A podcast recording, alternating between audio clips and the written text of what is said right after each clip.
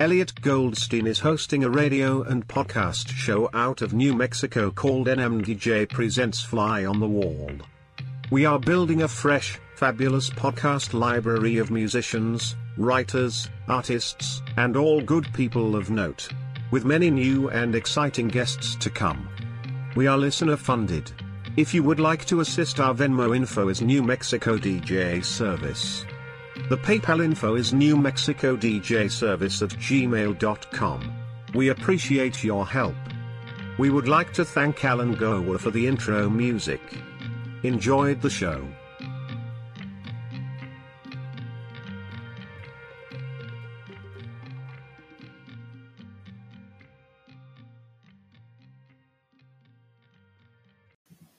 Hey guys, thank you for listening to Fly on the Wall podcast. I'd like to tell you how I got started. Um, I really had no idea on um, the beginnings of what how to even where to start, and I stumbled upon Anchor by Spotify, and it's the easiest way to make a podcast with everything you need all in one place. And I'll explain. Anchor has tools that allow you to record and edit your podcast right from your phone or your computer. And um, when hosting on Anchor, you can distribute your podcast automatically on listening platforms. I'm on Spotify, I'm on Apple Podcast, I'm on other uh, platforms, and that Anchor made it so simple. And um, it's all in one place. Everything you need to make a podcast, you can find in one place. And um, the amazing part is it's all free. So um, there is no uh, downside to any of this. So download the Anchor app or go to anchor.fm to get started. That's Anchor, A N C H O R. And again, it's the Anchor app or go or anchor.fm. And it's real easy to get started. And um, thank you for listening to Fly on the Wall. And uh, back to the show. Welcome to New Mexico DJ Service Presents Fly on the Wall podcast with your hosts Elliot Goldstein. This podcast is listener funded so if you wish to assist the Venmo info is New Mexico DJ Service. The PayPal info is New Mexico DJ Service at gmail.com. Please remember to share our link. Thanking you all. We have an interesting guest today. Monte Cimino. Monte is a Northern California based artist whose projects range from various forms of rock, metal, and hardcore to noise, ambient, and new age. Let's get started and enjoy. Thank you, Elliot. I really Kudos. appreciate your support. So, so, so tell me about it. How did um, this one come about? Um, well, uh, I have, you know, I'm always thinking about different ways to approach Mhm. the projects with Dark Matter Halo. You know, ideally, I like each one to sound a little bit different or have its own identity. So I was, you know, just casually, you know, scanning my brain and going through and trying to figure out what I wanted to do next. And for some reason, I, I just had the desire to go back and review some old material that I had done but never released. Okay. Um, and so one night I just started that that journey, which I've never done before, and I started listening to to tracks I had recorded when I lived in San Francisco, you know, around 2009, Uh, and uh, I was surprised at how good they sounded. Um, and then I thought to myself, why did I never put this out? So I started listening to more things, and I found about th- three or four unfinished songs that I really enjoyed. Um, that were fragments, you know, a guitar piece here, some synth, you know. Um, and then I just thought to myself, well, why don't I see what I can do with, with this material? Um, so I went through and just started handpicking uh, sessions that I had recorded in San Francisco. right. Um, and then I stumbled upon a lot of demos for pieces I had done for this working band I was in called Burial Tree for about Right. three years. Um, and the seeds to that band came from the ambient music I was doing at the time. Um, and so I had demo versions of these working band songs that were just Mhm. me, uh, that were very, you know, texture stuff, keyboards, Moog, guitar. And uh, so they're, you know, early interpretations of these songs that ended up coming out on records later that were with a full band. And that I I just, the material sounded good enough to work with, and so um, I, I sifted through. I took about a week or so and found all the pieces. Then I spent about another week or so arranging them and figuring out what I wanted to do with them. So some of them I had to, I had to do a little bit of tweaking with. Some of them were good as is. Um, and then it just sort of sent me on this reflection of my time in San Francisco um, around that time when I was making all that music. And it got me thinking about my creative process, about Dark Matter Halo, because the material on, on this new release is stuff that either slightly predated the Dark Matter Halo project or right at the cusp of it starting. And when I started the project, my focus was longer pieces, right? So, mm-hmm. you know, um, you know, the, the texture drone stuff for 30 minutes, whatever. Um, and I realized I wasn't using these shorter pieces at the time. Um, you know, and then I stumbled across this uh, session that has my brother um, playing cello, singing, and playing organ. And um, he's he's about five years younger than me. He's incredibly talented in the arts, you know, music and painting. Um, and I and I had forgotten about it, right? And I realized he had done some overdubs for some of the burial tree songs I did just for fun. There was no intention to release them. And so I heard this piece and it blew me away. You know, it's four cellos, two organs, and then a, a few vocal tracks. Mm-hmm. And that really inspired me. Um, and so as I found the pieces, it was this simultaneous reflection of where I was in my life back then, but then also realizing that music still had relevance today. And so it was very invigorating to revisit the past and and bring it sort of into my current creative process. And so I spent a lot of time blending the songs together. You know, like I told you a minute ago, I had my first inclination was to make them short pieces, separate. Right. right. Um, but I found a way I feel to blend them together really well where they're very cohesive and it's almost sort of dreamlike and it's flowing from one piece to another. Um, and then I had my friend Dan in Portland master it for me. He and I work on projects together um, and that was okay. sort of how it how it came about. Tell me about the title. Oh, uh, vacuous. Mm-hmm. Um, it is the positive interpretation is sort of uh, uh, mindless and without thought. Mm-hmm. Um, and I think I'm at the point in my creative process now where the less I think about what I'm doing, the better the results. And so when I was putting this music together, it was very intuitive. It um, wasn't painful. It was very much um, just this very positive, uh, creative experience that I didn't put a lot of thought into. And so it just sort of made sense. And I also think it's, I don't bring politics into my music hardly ever, if at all. Mm-hmm. I don't feel like I'm qualified to do that and I think this is probably the closest I'll ever get. I feel like our society has gotten to this point now where everyone is so hyper focused on consciousness and image and making sure they tailor their beliefs to fit who they want to be. Where one of the great things about art is letting go and letting things take charge and and and play out as they will. Right. And so having this concept of of creating an album with very little thought or no thought. Okay. So anti-thought to me was appealing. So um, the two t- the two titles are I, I am this illusion and I am not this illusion. Mm-hmm. So um, obviously there's a little a little bouncing around in your mind too somewhere where you know you have a lot of thoughts going on at once. And is that due to um, the last two three years of craziness that we've gone through, or and I know you have, and I know you have a new, you know, not a new family, but you have yeah. a, new addition who's not that new anymore.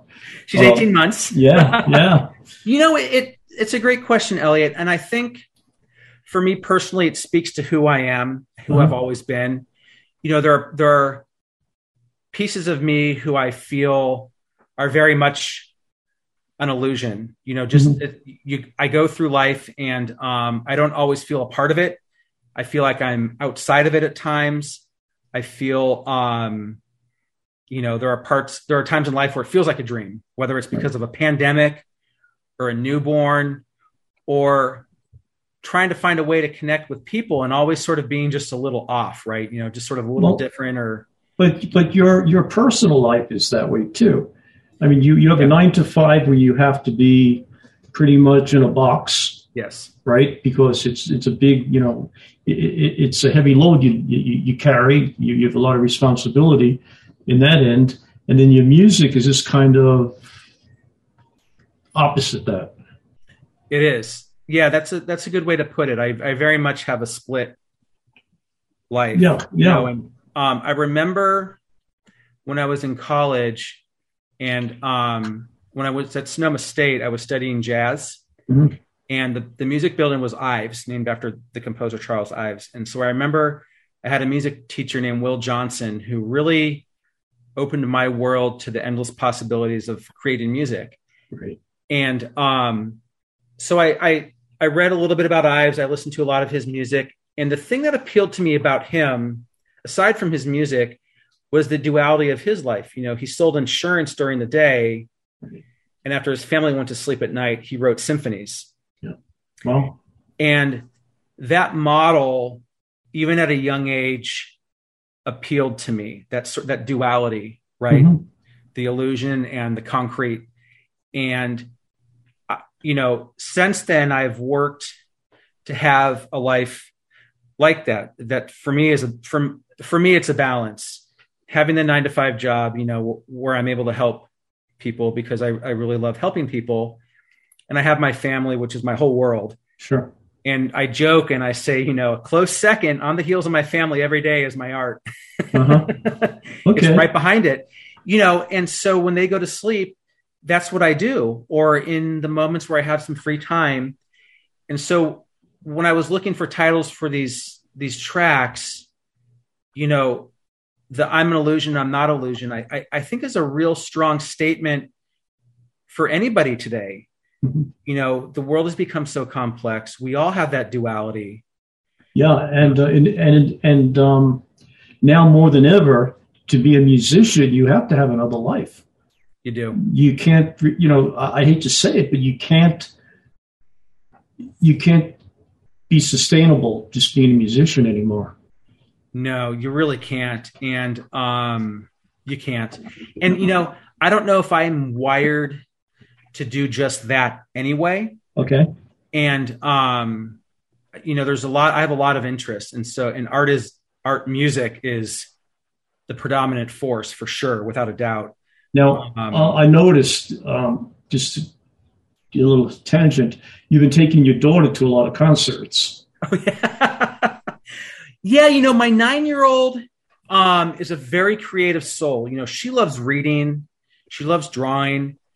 And, you know, talking about the pandemic, and, you know, you and I met during the right. pandemic. Yes. And so I, I feel like our relationship is special in that way, and that that's how we were introduced to each other. Right you know, and so now that things are, I sort of feel like we're in a post pandemic, right? Where, where mm-hmm. things are opening up.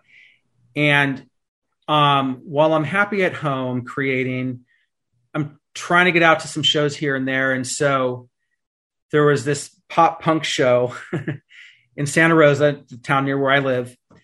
And um, my wife convinced me to take my nine year old to the show.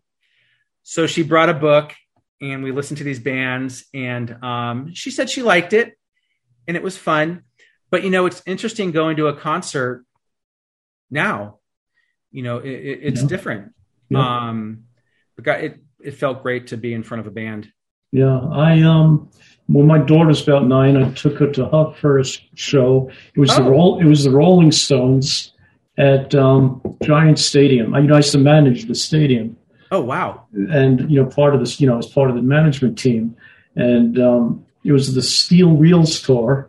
Okay, and, I remember that album. Yeah, yeah, yeah, And the Foo Fighters were the opening act. Wow. So um, I introduced it to Dave. David asked me to take him down to the side of the stage so you could see the Stones. You know, so and um, she fell asleep. you know, I, I, put cotton in her ears and stuff, and she just kind of nodded out halfway through the show. And but it's funny though because um, about a month ago, my grandkids who are 11 and uh, eight, I took them to their first concert. I took them to see um, Alan Parsons. Oh, cool! And um, you know, they sat there. For, you know, Alan does a long show. You know, he takes a 15 minute break and um, so you know they, they sat through it and it, it, was you know alan is is a great he, he's great you know yeah but it's not a punk show everything right. is formulated everything's written down it's yeah. note for note for note so you could actually sit down listen to the album and get the same kick you know yeah there's yeah. no you know what i'm saying which is great but not great um so afterwards they said is that it are we going home now i said no that's the opening act no, no, no. Yeah. oh, so yeah, it was uh, pretty interesting, and um, yeah, you know, it's the cool thing. The out with punk music is, you know, if it's if it's on, there's nothing like it, right? And if it's off, you just shrug your shoulders, like, oh, it's not a punk band. yeah, yeah, yeah, exactly, exactly. And you're you're you're into punk pretty heavy. Yeah, it's it's yeah. I mean, you know, I went out uh, last night with a friend who I haven't seen in a couple of years, and we were just you know talk. He he's in his sixties, um, and pretty open minded guy. And you know we were just talking about music all night and had a few drinks, and um, you know uh, there's a lot of different makeups, but one of them for me is certainly punk. Um, if yeah. I could play more different types of music, I think I would. And as I get older, I'll probably continue to learn more. But yeah, absolutely, I mean, you know, that's that was my bread and butter. Yeah, as a suburban was, kid in the '80s and '90s. Yeah, well, I'm you know I'm older than you, and um, I saw them all. You know, the Ramones. Uh, you know, I, the Dolls. Uh, you know, I saw you know um, um, Wayne County. Remember Wayne? You know Jane County. I don't remember Wayne. No. Wayne County. Jane. Well, now Wayne became Jane. Oh, okay. So Jane County and the Electric Chairs. Oh yeah. They were a great band, and you know the whole CBGB thing. Um, mm-hmm it was punk had its you know and then it became a joke yeah then everybody thought they could put together a punk band. You know you get the most disgusting name and uh, you know and you're a punk band. But yeah. you know um, you know i saw the lou reed shows at the academy where, when he did the uh, rock and roll animal tour oh, that wow. kind of stuff. And um, you know i'm friendly with elliot murphy who came from that whole mm-hmm. you know that whole thing. And and um, I, I, and I interviewed a lot of the guys from those bands. But um, these new punk bands are crazy right they're, they're just insanity yeah you know it's it's I mean it's like any other genre of music these days where it's it's more of an institution now than it is right. you know a, re, a rebellion and I might be ostracized for for putting it that way but my experience is, you know, the people I've played with in that genre are some of the best musicians yeah. I've ever played with. I mean, they play punk, but they can also play jazz. Right. You know, they can reference, you know, the Beatles and the Stones. I mean, they're just they're they just have chosen that style of music. Um, and as I get older, you know, I think the drive to create is an act of rebellion itself.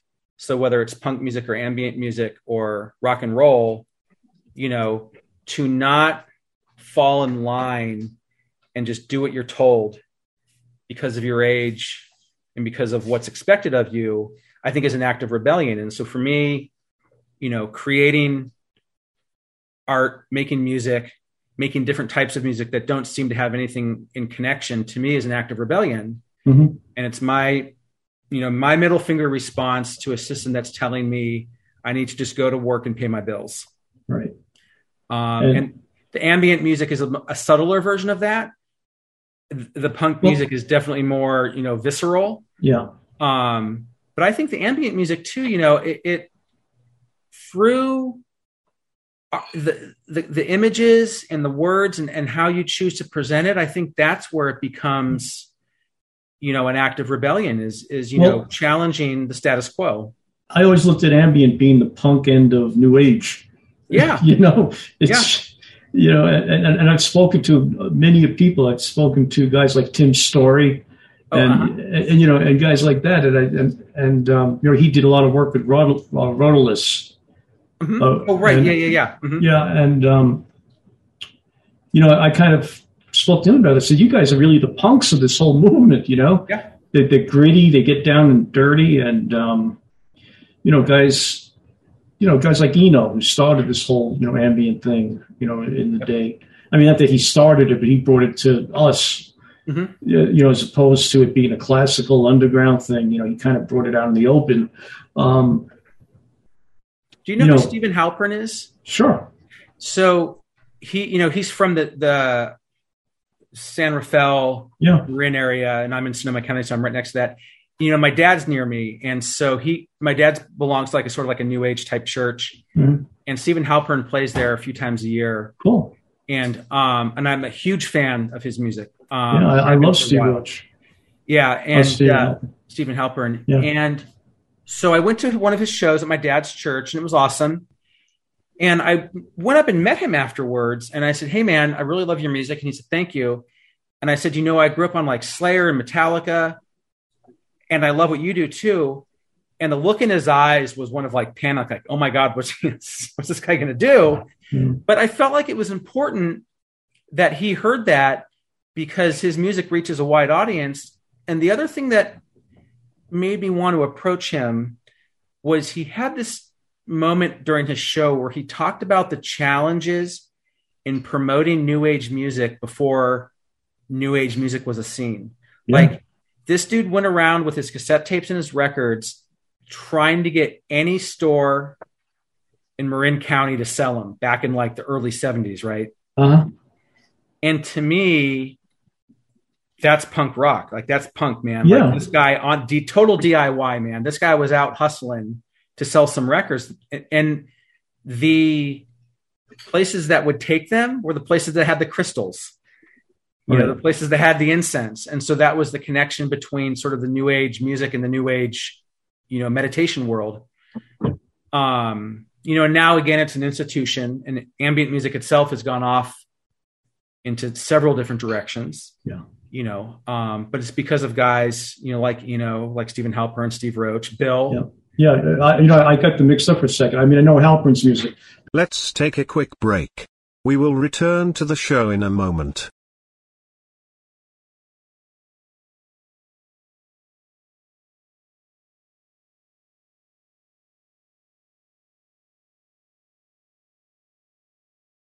So this whole Bandcamp thing and this whole Spotify and everything else, I, I was talking to a lot of different people. It's more important now to be a marketer than a musician to a point, mm-hmm. which is very um, kind of deflating. yeah. You know, it's like once the album's done, that's when the real work starts. Mm-hmm. It is. So, yeah. So, do you do all this yourself or do you have. Um... I do it all myself it's definitely a labor of love. Um, I really enjoy it.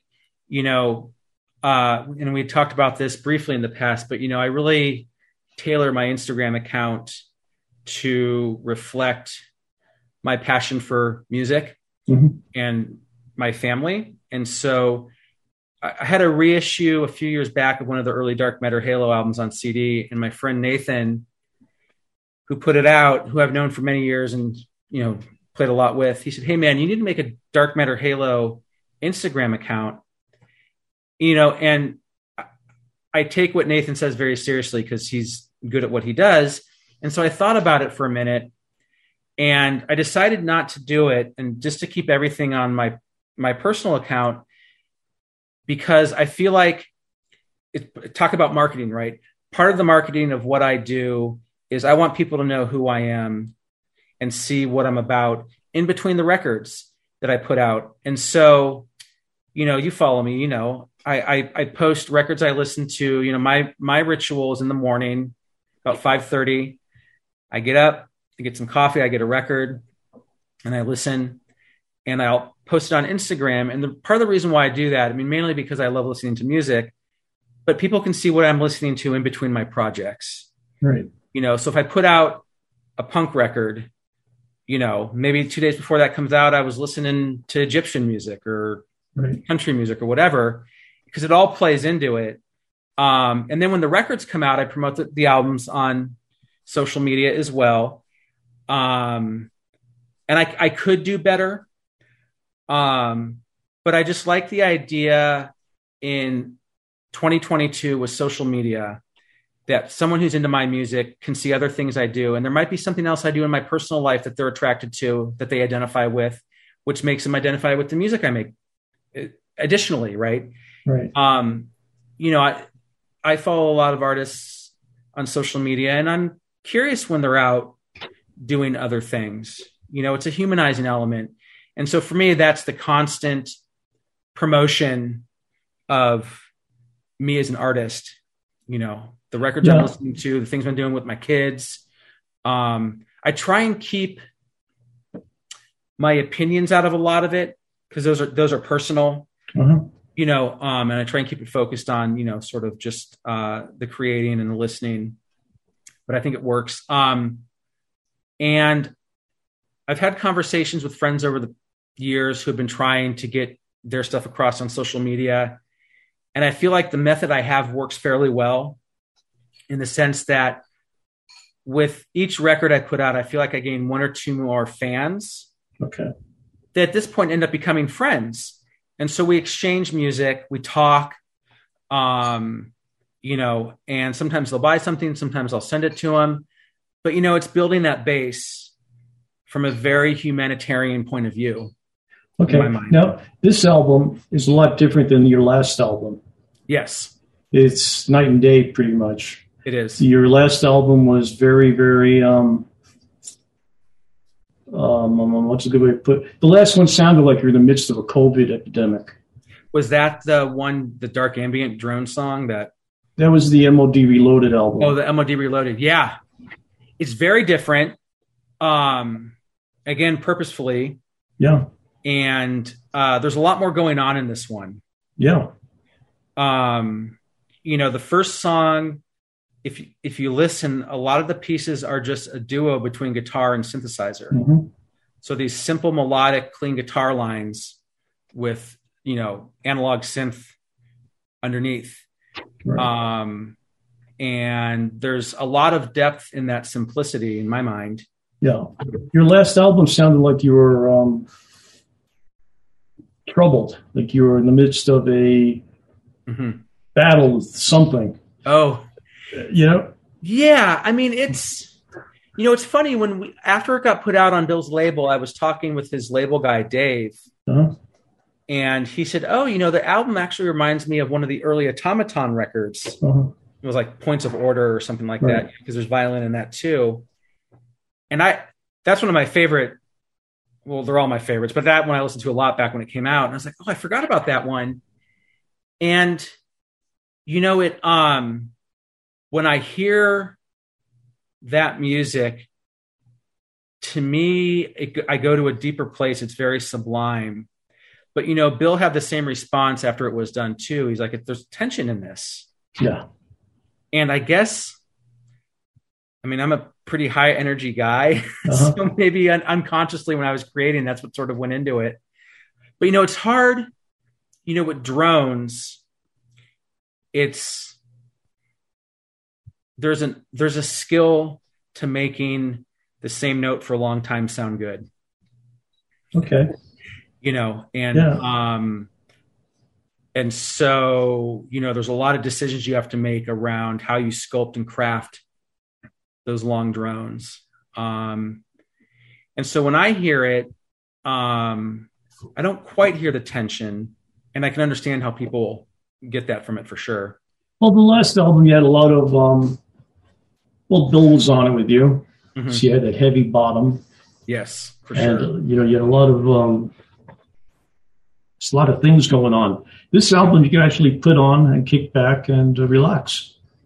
Yeah, couldn't do that with the last. The last one you couldn't. No, you know, Bill's music is very engaging. Even the ambient stuff, even the minimal stuff. Right. You know, um, I don't know how well you, you, you know that album he did with Hakim Bey, that poet that just recently passed oh, sure, away. Yeah, yeah. yeah, Taz. T-A-Z. You know, I listened to that record every night before I went to bed for uh-huh. a long time. And it's very, you know, it's essentially ambient music as a background, much more than that, but it could be considered that with this guy, you know, reading his book. But it's never a background. It's always like, yeah, you know, and so Bill's influence on Caravan to the Stars is that while it's it, it's considered partially ambient music, it's definitely not something you forget about. I mean, you're right in there with it. Yeah. You know, and with this one, with the way it flows, you can absolutely come in and out of it, which is why I tried to craft it almost like a dream. Mm-hmm. You know, where you're kind of waking up, or maybe you're aware of what's going on for a minute, but then things change uh, counterintuitively because all the different parts in this album were recorded separately. They're not supposed to go together. Okay. But because the same person created them, you know, there's an underlying theme. You know, there's a part in the first song where you hear this woman speaking and, mm-hmm. and there's like music going and there's like all the static. I plugged my guitar in to play one day, and all of a sudden, the chord, you know, I hadn't plugged the guitar in yet. All of a sudden, this woman's voice started coming through my amp. I was like, well, this is crazy. And I was like, well, I'll just record it. And so I recorded it and have it. And so when I was going back and listening to all these different pieces, I was like, oh, this is great. You know, I mm-hmm. guess if we want to stretch the truth for a moment, it's very Cagean, right? Yeah. Yeah. Okay. you know, very yeah. random. Yeah. Um, you know, but I found a way to make it integrate with everything else. I found other well, pieces that, you know, would fade into it and fade out of it. That'd be great if this album goes like uh, triple platinum and that woman says, "Hey, that's me on that album," and she pops up, right? Right. well, you know, ironically enough, when I was at Sonoma State studying jazz, the uh, George Marsh, the percussion hmm. instructor, uh, was very upset at the time because DJ Shadow, okay, had released a record on Mo-Wax, which was a hip hop label, and he samples an early George Marsh like lecture or something. And you know, that record by him went like double, triple platinum. I mean, it was people were blown away that this instrumental hip hop record sold, you know, millions of copies. Right. And George Marsh was legitimately upset that he wasn't credited on the album and didn't get some piece of yeah. that pie. And I remember sitting in a percussion class with him where we were studying rhythm and he talked about that album and I was like, "Oh, I have that, but I probably shouldn't say anything." yeah, yeah, yeah. Wow. Did he you ever? Know? He never um got the credit. I don't know. You know, that was 24 years ago, and you know, yeah. he was trying to reach out, and no one would get back to him. Obviously, maybe, maybe they they came to some sort of agreement. Who knows? Yeah. yeah. Um, well. But my point is, is if that woman, if I were to sell that much, and a woman was like, "Hey, that's my voice," you know, I'm not greedy. I would. I know that'd be great though, right? When they're incredible. Hey, that's me. We, you know. Yeah. well, like um, like the woman on uh, I forgot her name on um, Dark Side of the Moon. That last tune. Oh yeah. She's you know she's got a nice settlement. Yeah. yeah I mean, you don't you know you don't know. And coincidentally, I just finished uh, a record with my friend Dan out of Portland, and we're you know naming songs now and getting it mastered. But the the last song I do a spoken word piece. Um, it's this beautiful acoustic guitar he recorded. And when I got to that part of the songs he gave me, I had done everything on the previous seven songs guitar, synth, mm-hmm. you know, and I was like, I don't want to do any of that anymore. And I'm listening to this piece and it reminded me of a, um, a Sergio Leone movie, well, you know, just that kind of that deserty twang, right? So I did spoken word over it turned out really good. And so when Dan and I were talking about the album, he said, you know, what's up with this last song, man? Like, did you sample this? Are we to have to put down credits for someone? And I said, no, man, that's me. And he said, it doesn't sound anything like your voice and we can keep it. Um, so I guess my point is, is I, I just said, screw it. I'll, I'll, I'll do the sample myself. There you go. um, I've heard a story. Um, Phil Manzanera from Roxy.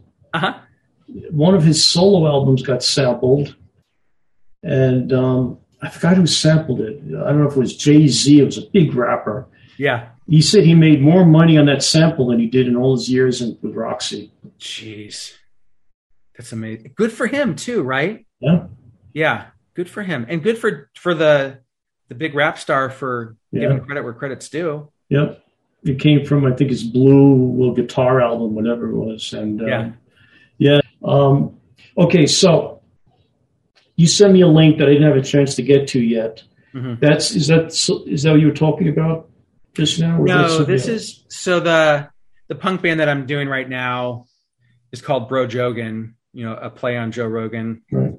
And um, you know, we it, it was a pre-pandemic band, and you know, when I first met you, you know, we were on lockdown, and so you know, it was on pause, um, and it survived the 18 months that we were locked down, and um, you know, it's it's the genre it would fall under is, is grindcore music and thrash metal, you know, that extreme stuff. Um, my, my partner Damien in the band, he's been in the scene for a very long time, been in a bunch of bands and, um, he kind of does his own thing and I just go along for the ride.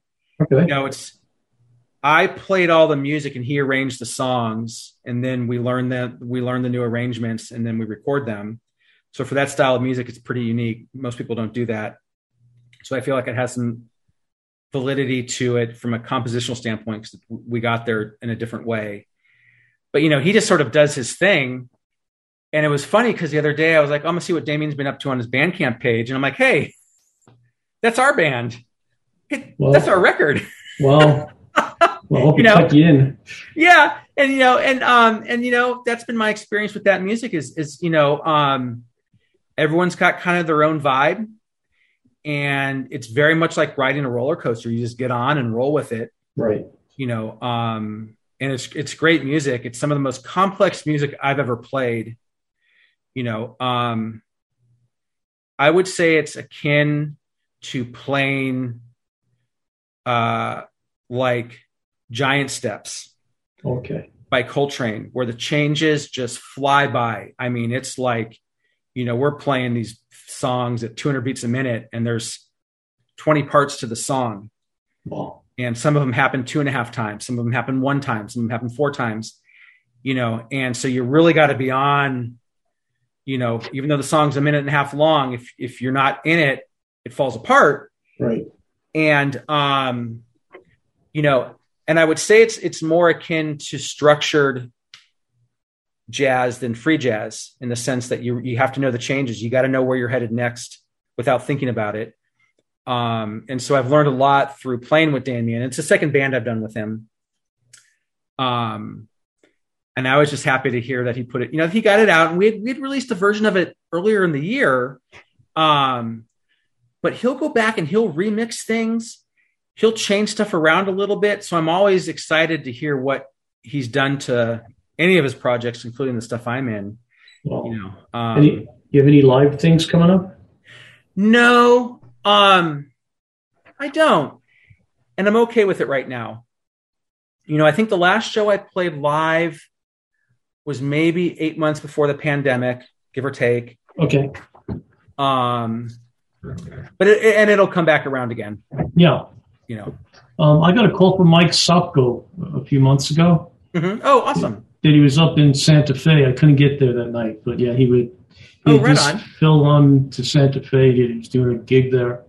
Um, so everybody's out doing something. You know. I miss it. I miss it so much, you know. And um, the first show I went to, well, the second show I went to post pandemic about two months ago, I ran into a friend of mine that I knew when I lived in Sonoma County 25 years ago. His Okay. band was playing, and it was so good to see him. He remembered me.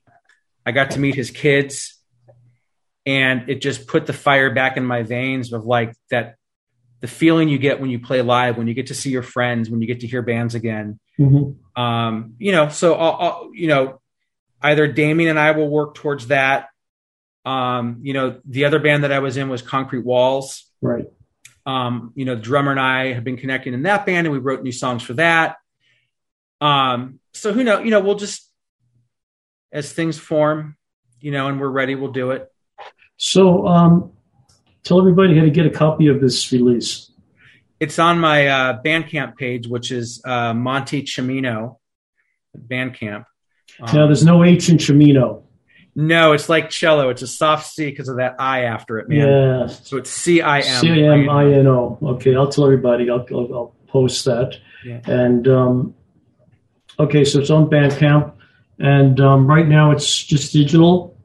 Just digital. I'm working towards a reissue campaign of uh, some of the Dark Matter Halo stuff on Okay. CD and in vinyl, and then I have a couple other Dark Matter Halos that uh, I gave to Bill, and once he's able to, he's going to work on those.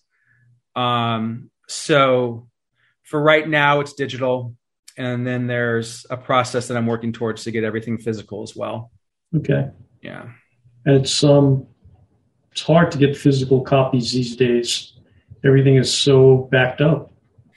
backed up. You know, I use a um, pressing plant out of Taiwan. I've used it now for about 12 years. Mhm. Um, the prices are good. The quality is great.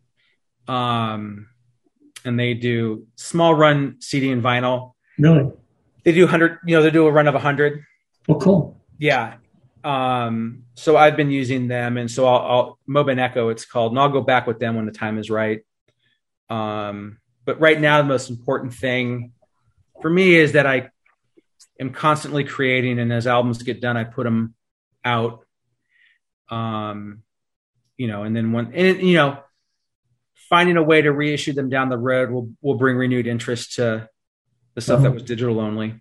You know, we did actually. Um, I um, I was, you know, I told you I was working with Michael. Um, we took a lot of his older material and we did our own, our own compilation. Oh, cool. It's and it did well. You can't believe the reviews it, it's getting on Bandcamp. Yeah. Oh, awesome. but something for you to think about. it- The stuff's there. Yeah, it is. You know, and um, the reissue I did of the second Dark Matter Halo was a cassette only release, and it got reissued on CD, and it got a really positive response, and it brought new people Yeah. into the mix. Right. And so, you know, I, this album I've envisioned as an LP release with one song on each side. hmm You know, I think it's very much formatted to the LP Right. release. And so, you know, um, you know, I'm sort of looking towards the beginning of 2023, you know, to sort of get a few of them out on the physical releases. Cool. Yeah. And um, so there may be some live things. Any? So you sent Bill some stuff. Any chance of you guys um, getting into the studio again together? No, not right now. You know, it works. I like doing stuff remote, to be perfectly honest with you. It really fits Okay. right now. Um, you know, he and I have a, a system that works really well. Um, you know, my friend Dan in Portland, he and I have a, a system that works really well. And I'm really proud of the music that I do with both of them when it comes out. It's vastly different. Right. Um, and it, it's it's more fun than it's ever been for me. And so if it's not broken, why fix it? Sure. You know, um, Oh, going out and playing with Scott, the drummer from Concrete Walls. I hadn't played with him for a few years, Elliot. We got in the room together and we wrote three songs in one session, and they turned out great, and it was fun. really And um, so I'm just going to go with the fun part. good. and, you know, and a lot of studio time is just hanging around. It is. and you know it's expensive. Studio time is expensive, and um, I mean if you if you if you could do it any other way, that's great. That's incredible. So, um, any new gear? Oh my gosh, no. But I did use. I've been using my. I have a, a Radio Shack Moog synthesizer Really? that you probably haven't heard on much of my recent stuff. Um, but that's been my go-to synth. Was my go-to synth for a long time, and I used it on the project I did with Dan recently, and I didn't put it back, so it's out. And so my guess is, you know, I'll one of these weeks I'll sit down and that'll just turn on, and I'll revisit that. Wow. Um, uh, I'm I, I, a lot of what I do is post effects. So after I record the direct signal, I I go in and I um, sculpt the sound. Yeah, treat them. Yeah, treating it, and I've been using a lot of different effects that I haven't used before.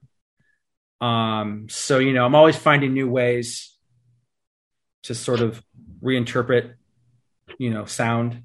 Okay. Um, and again, I think it comes back to the happiness thing. I'm really happy with what I have right now, Okay. um, and making it making it work. So um, this new release is just you and your brother, Yes, me and my brother. Mm-hmm. and um, that's it.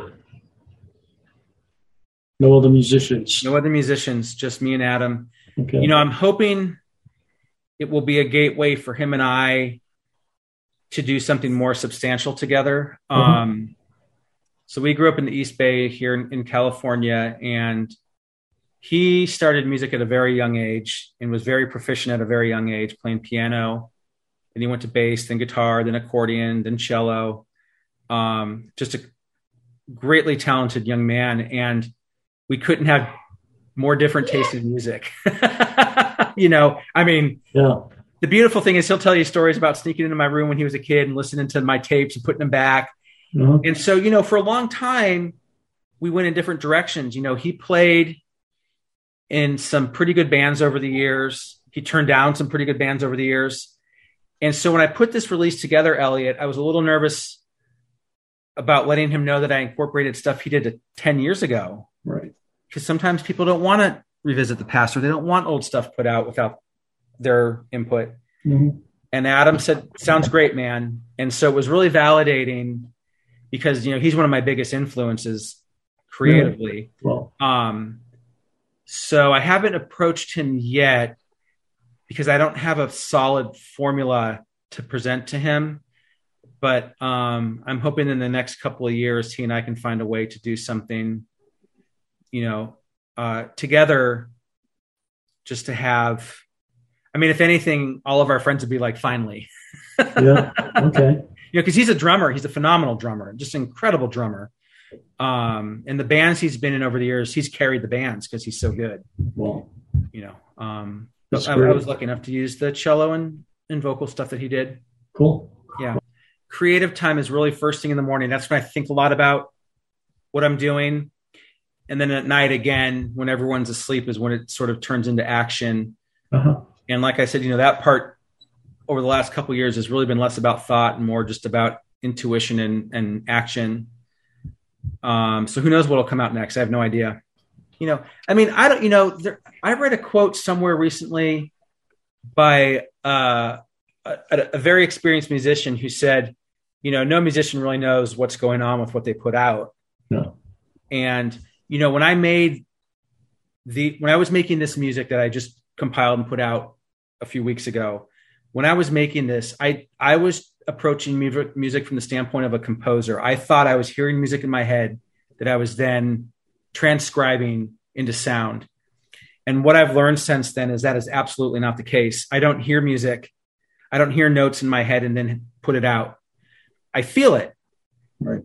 I feel it. And so what you're getting with this record are two very different Montes. Yeah. You're getting this Monte from 2009 who was restless, impatient, motivated, driven, trying to create an artist. And that material has been nurtured and reflected on by a Monte who now is very much at peace with his abilities, very happy with what he's able to do. And not do. And, and not do. Exactly. And take that earlier form of myself and give it the love it needed and the confidence it needed and put out an album that is really a, a beautiful representation of of sort of my vision. Mhm. and um you know because when i was making this stuff i was really involved in the san francisco scene i was really close with the owners of aquarius records which is was an amazing record store in the city that supported international underground artists not only local artists but everybody. Um i was playing in bands with some of the owners. I was there all the time you know buying hundreds of dollars of records. Um I was involved in the in the punk and metal scene, um, you know, and so it was such an inspiring time. I was reconnecting with old friends. Um, and so to take that music now as a father, you know, as a professional, and giving it the perspective it needed, I just really feel like there's depth to this, unlike any other release I've put out. Mm-hmm. And this, um, not that it is his flavor or anything, but this is more the Halpern side as opposed to the Laswell side. Mm-hmm. And um, it's really, um, I was really, really happy. Oh, awesome. You know, not, not, that anybody cares if I'm happy. No, you know what I mean? hey man, I care. I know, I know. But yeah. I'm just saying, when I listened yeah. to it, I said, wow. Uh, you know, because a lot of the Laswell stuff, and, you know, you, you, you could, you could um, agree or disagree. You have to sit there and you have to learn how to like it. Mm-hmm. You know what I'm saying? A lot of it's not, doesn't organically sit. You have to really, really delve into it and learn it mm-hmm. and it becomes a job mm-hmm. as opposed to your this new um, release where it just kind of go it just kind of encompasses you and, and, draws you in and you're there oh thank you you know it's mm-hmm. and not that there's anything wrong with the other not that there's anything wrong with the other aspect right but but sometimes you need that downtime yeah, you know, and I had the complete different experience when I heard his stuff. It spoke to me on a level that I didn't understand.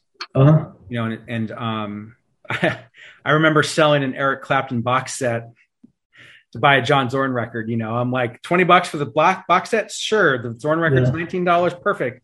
You know, so that music had a really big impact on me, and I and I don't know why, but for me, when I heard Bill, it resonated with something within me. Yeah.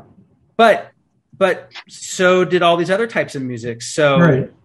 you know, um, but when I heard Painkiller the first time, I was just like, right. What is a saxophone? And the girl, the woman at the record store I worked with was like, I think the saxophone's the point of the music. And I was like, well, if they got rid of that, it'd be great. Yeah. You know, and then that, you know, went on. That got me into that whole New York scene and yeah. a huge Zorn. That's what I'm saying. You had to learn how to like it. That record, hundred percent. No, good lord. I, I, remember. I remember getting Painkiller at uh, Barnes and Noble in New Jersey, and uh, I got that and Marianne Faithfull at the same time. So that was kind of like a suicide day. right. well, you know, early on, there was this great record store in Livermore, um, next to where I grew up, that had you know had a killer section. I remember one time. This is how weird I am, dude. I bought Slayer, Raining Blood on cassette and George Michael's Faith. Wow. And the dude at the counter was just like, "What's wrong, man?" And I was like, "What do you mean?" You know. I, I just so, and I'm not. I don't want it to sound like I'm coming off like I'm better than someone because I'm able to do that.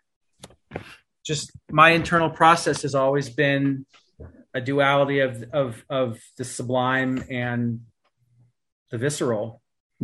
And that's where I've always been. And so that's why it makes sense for me to put out an ambient record and then go play punk.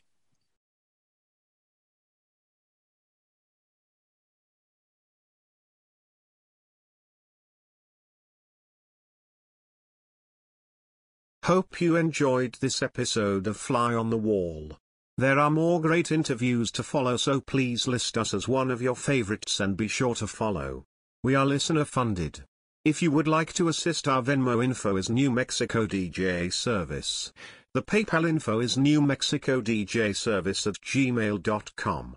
Please remember to share our info. Thanking you all.